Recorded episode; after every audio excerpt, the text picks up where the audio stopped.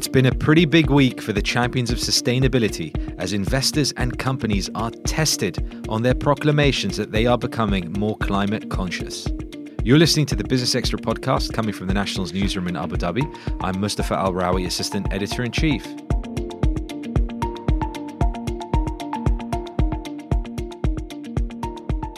With us is Kelsey Warner, future editor. How are you, Kelsey? Hi, Mustafa. Good to be here. Good. Um, so I'll start with a very public mea culpa from an industrial titan. Jennifer Gnana, the National's energy correspondent, in a kind of world exclusive, if you like, um, spoke to Siemens chief executive Joe Kaeser in Abu Dhabi, who's here for Abu Dhabi Sustainability Week. He apologized for the company taking um, a rail signaling contract for an Australian coal mining project. He said it was a mistake However, they can't pull out. And uh, Mr. Kaeser said that the company has to complete its contractual obligations. Now, th- the reason why this is a big deal uh, for the, the uninitiated out there is that the coal industry in Australia, in particular, is under a lot of scrutiny because of the bushfire crisis right in Australia at the moment. Their prime minister swept into power in 2018 on the defense of coal mines. Now you have that juxtaposed to the biggest natural disaster we've seen in a really long time, a devastation. And Siemens is in real time being held to account for its involvement in this coal mine. And Jennifer sat down with the CEO pretty much less than 12 hours after he had publicly stated that they would continue to participate due to fiduciary responsibility. And he's got Greta Thunberg breathing down his neck on Twitter saying, What is he going to decide? The world was watching for this decision. And, and, it really is about. I mean, because Siemens has said it will be, um, it will eventually be carbon neutral by 2030. It's, it's, made commitments, but in the meantime, right? Well, this is it. This is where the reality of.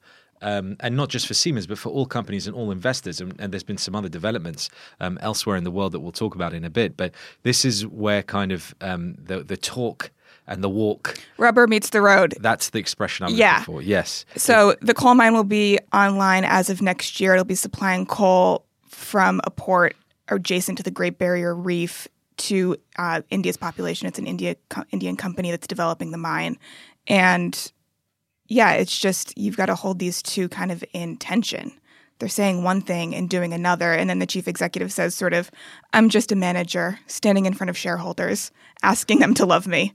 Like, and meanwhile, kind of, you know, doing something completely in contrast to what they're pledging to do by 2030. So, to, to back to your point about the the devastation of the of the bushfires in Australia, I mean, it is a human and animal tragedy. There's been the loss of human life, millions of animals, thousands of people have been affected homes have been destroyed.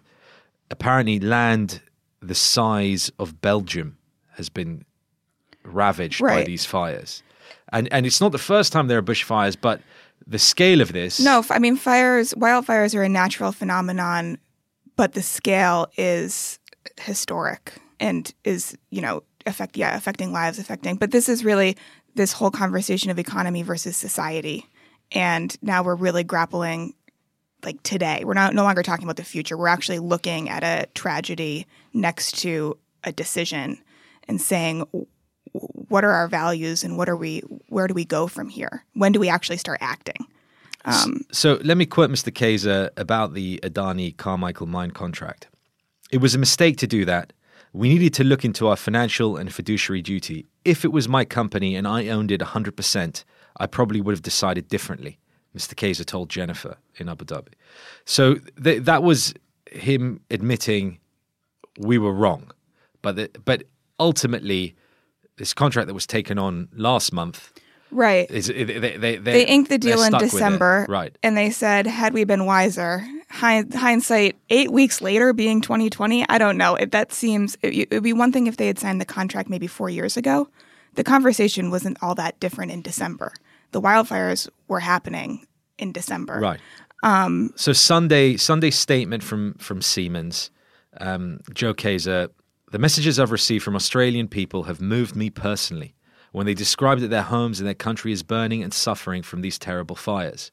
So as you said, I mean, he's been he's been personally affected. But this is interesting because the next line after that, even though we do not have clear evidence that the wildfires in this project are directly connected, I feel empathy for all those people he was referring to. So th- this is th- this is the crux of it.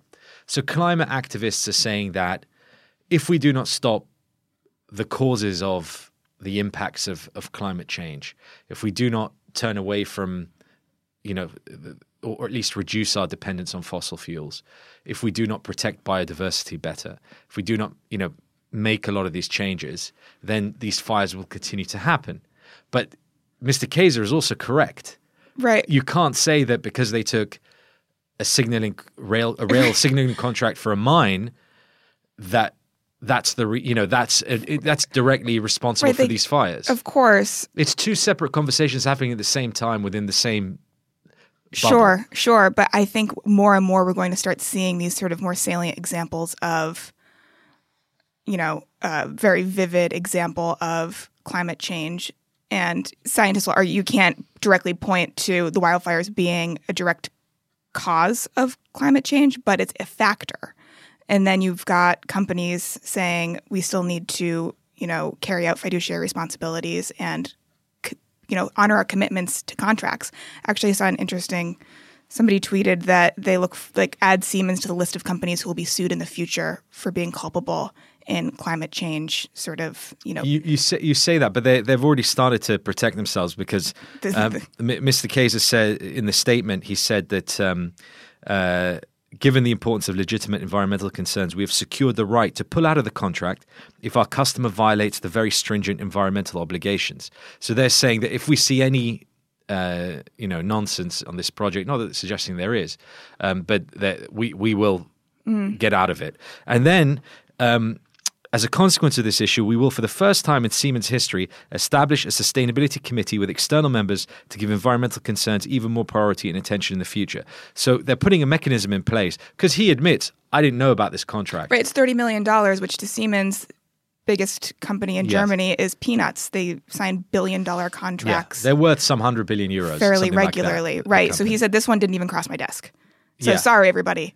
Um, but we, we've got to do it anyway. but it's it's it, it, but again it comes back to that point of rubber meets road um, where will the the talk you know become become real action um, there there is beyond uh, Australia and Siemens um, there there are there were a few developments this these last few days that are, that perhaps are of even greater significance um, first of all BlackRock by Assets, the largest investor in the world, has joined um, Climate Action 100. So this is a group, uh, a net, uh, an investor network, pushing companies to be more transparent about sort of the environment and aggressive in cutting greenhouse gas emissions. So that's that's showing the again. This is about the talk and Yeah. the, and and the stance and the and the claims.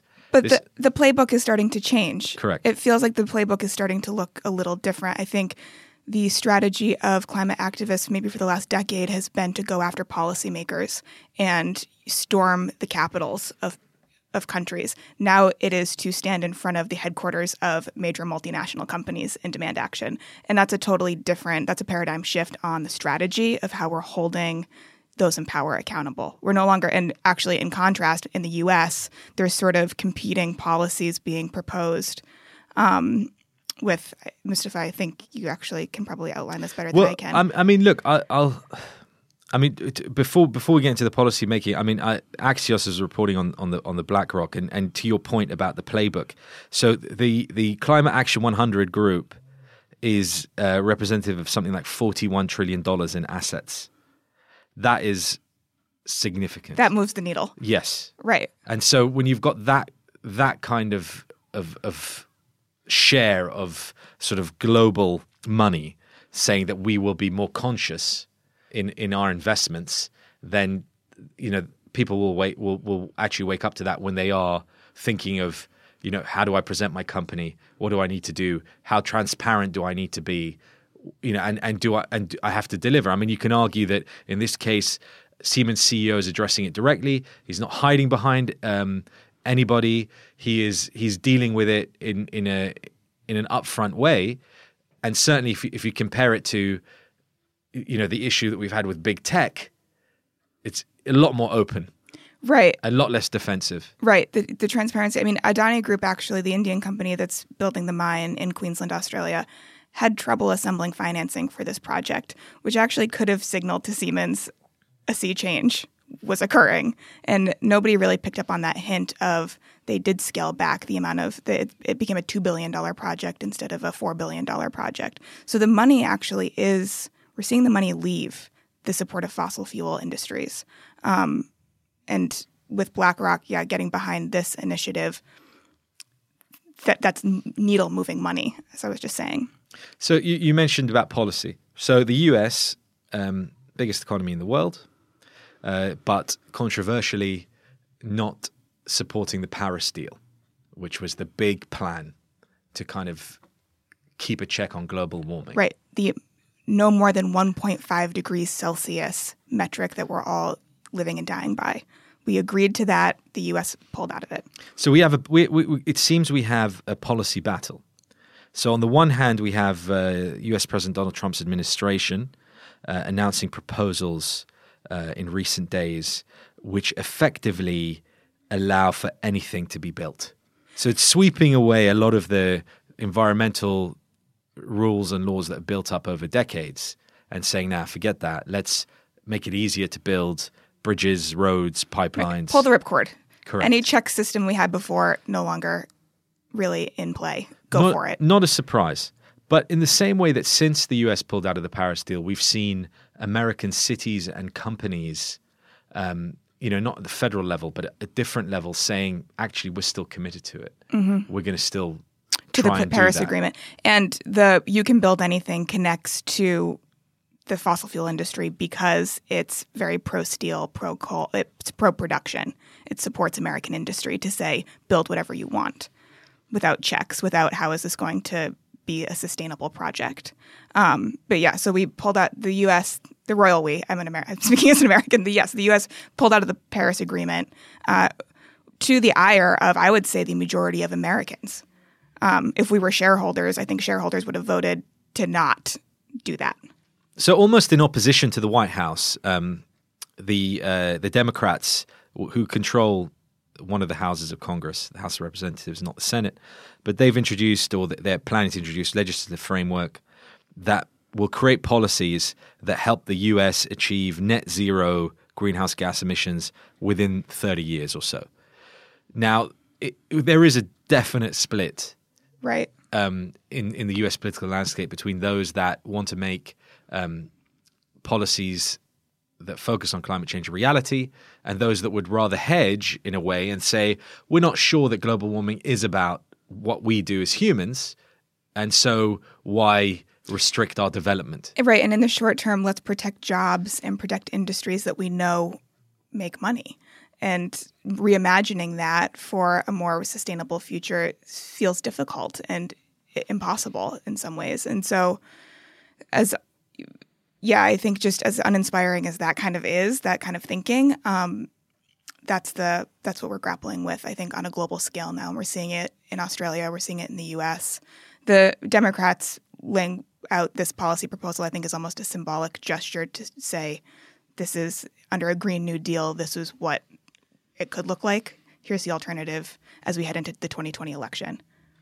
Um, it is Sustainability Week in Abu Dhabi, of course. Um, there's been lots of developments here locally, lots of people in town, experts, world leaders. Um, Kelsey, you've been down there. Mm-hmm. Uh, tell us a little bit about what uh, caught your eye, attention. Um, I actually sat in, so to go from sort of this global conversation that we're having to more of a hyper local almost conversation, uh, Huda Shaka, who's a um, urban planning expert, gave this really interesting talk on this whole idea of greening and how in arid climates we need to rethink our idea of what it means to be green because much of our world doesn't look green here. So a demand for uh, you know larger parks and a more beautiful way of life doesn't mean more trees and more turf. It means what our world around us already looks like, which is mangroves and mountains and desert. I, I just thought that that was such like a lovely, just um, really interesting, like down with green as a buzzword. Or a different kind of green. And a different kind not, of green. Not necessarily a European, uh, North American this idea I- of what green is, but more a kind of exactly desert idea of green. This idea of green has been is an imported idea. And we need to sort of start rejecting it and embracing what is native here. Um, and that would mean a more sustainable future for all of us because it's less water intensive. You know, it's I, I just thought that that was such an interesting way of thinking about it as you know last week we published a survey that said the majority of residents in the UAE if given their druthers would have more parks. And what but what does that look like? What does it look like for us to engage in nature on this planet? I i think a lot of the climate change discussion that a lot of what we lose in the climate change discussion is just what our engagement with the natural world looks like and what it should look like look like and i i thought that that was sort of a lovely conversation that she chose to chose to have. You also spoke to Dr. Mark Esposito, who's uh, an economist at Harvard, your hometown. My hometown, my, my birthplace of Cambridge, Massachusetts. Um, he is, yes, he's in town for the Abu Dhabi Sustainability Week. He is in the uh, co-author of the AI Republic and a real expert on how technology is kind of reshaping our everyday lives and our relationship with the planet. And I had a really interesting conversation with him. Uh, let's have a listen to that interesting discussion right now. So last year you co-authored a book, The AI Republic. Can you tell me a little bit about the process of writing that book and what the purpose of it is? So it started, uh, thanks for the question, because first of all, it started in 2017. Uh, it was on the wake of our previous work on uh, megatrends. And one of the major discovery for me was how technology would rapidly change in everything. So we started to go deeper into uh, artificial intelligence that we consider to be more of an architecture than a technology itself because it's comprised by many different technologies.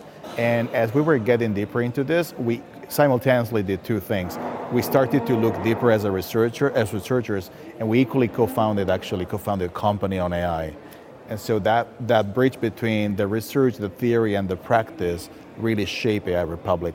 And so the purpose was to really to say, let's demystify AI, first of all. Let's demystify AI. Absolutely because there's such there's so much that we it's such a buzzword it's you such know, a catchphrase believe it or not most of the time when we start a conversation on ai we have to start telling it what ai is not mm-hmm. rather than just having the luxury to sharing what is ai so what is the biggest misconception of ai that you see in the mainstream is that robots will take over and the terminator or skynet will be the output which has been politicized there have been some important people that have been supporting advocating for that but the more you work with actually researchers and AI scientists, the more you understand that this is not actually possible. It's just an entirely different misconception. So, how is reality matching up with the hype? So, the hype wants us to be afraid of technology because then, of course, there is a little bit of fascination in, in being afraid of something. The reality is that technology is smart, but it will never emulate or replicate thinking. And many jobs, yes, will be replaced by technology, but equally number of jobs will be created out of this because there are many, many jobs that t- technology or machine can't do because of dexterity, because of speed, because of the nature of our society. So the hype is really that technology will become what we used to call the singularity. As even if computers are very smart, they're not smart in the equal way. You disagree people. with Elon Musk? Big time. Big time. Big I time. Do. truther I, on Elon I Musk. I disagree with Elon Musk because I think that yes, there is a danger to technology taking over, but I think what people don't see from that conversation is that the danger is not through technology, is how human will mismanage it. So you are actually kind of boots on the ground as co-founder of Nexus Frontier, yes. of bringing and helping businesses to integrate AI That's into right. their daily practices. Right. So, what's the reality on the ground right now in terms of what you're seeing with businesses incorporating so AI? lots of companies that are trying to improve their processes. Uh, they like to go straight into AI. They can't because they might have not digitalized upfront. So there's a lot of digitalization that needs to happen. But you know, the biggest answer to your question is that they have to come with the culture of shifting to a digital enterprise. Many of them they still have processes that were designed 30 years ago and cultural culture, resistant organizational structure, very different. So we're kind of, as a society, overestimating where the private sector is at in terms of its readiness, because migration, even on digitalization, still has to happen. Is and also because AI doesn't happen just as an add-on, you have to transform your company for it. And transformation is a, is, is a capacity that not every company has in this idea of transformation, I think has some people kind of quaking in their boots that we are all about to be replaced. And even, I mean, earlier this week, the Prime Minister of Finland, uh, Sanna Marin, she made headlines again uh, by saying she would like Finland to move to a four day work week, mm-hmm. which arguably would probably be, be enabled in some ways by automation, right. robotics, AI solutions. Mm-hmm. Um, what does that signal to you? Is that sort of end of days or is that human potential? So, coming from Finland is human potential because I think this country has historically been able to demonstrate excellence and showcase of that. I think when you're integrating technology like robotics and AI into workforce, you improve the workforce. But the dichotomy that one to one, people versus machine, that for me is, is a false dichotomy to have because it pushes us to be measuring what humans cannot be measured for. So I always say this, and, and when I'm talking about it, maybe in classrooms, you know, if I'm asking who is more productive, uh, if is it more productive, an algorithm or a person? If the algorithm does what the person used to do, by far the algorithm is more productive. But should we measure people's job only according to that specific task? It's like when the calculator was introduced, it was doing calculus faster than us. Did it replace us? Not at all. It became a tool.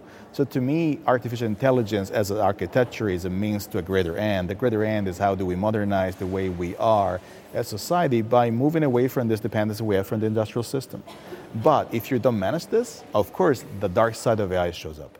Uh, that was Dr. Mark Esposito speaking to Kelsey. Kelsey, thank you very much for being with us. Good to be here. Thank you. Before we finish, here are the other stories you need to know about on the national.ae. The size of Saudi Aramco's record breaking initial public offering increased after the company exercised the green shoe option to sell a further 450 million shares. The Abu Dhabi National Oil Company renewed and expanded a strategic agreement with Japan to store and trade crude in Asia's second biggest economy. And Silicon Valley legend Tim Draper says that in the Middle East, this is really one of those times and one of those places where there's so much change happening that entrepreneurship is really going to thrive. That's it for today. If you've enjoyed this show, please do subscribe or leave a review. Uh, let me thank our production team, Arthur Edison and Ayesha Khan. And thank you all for listening. Do join us again next time.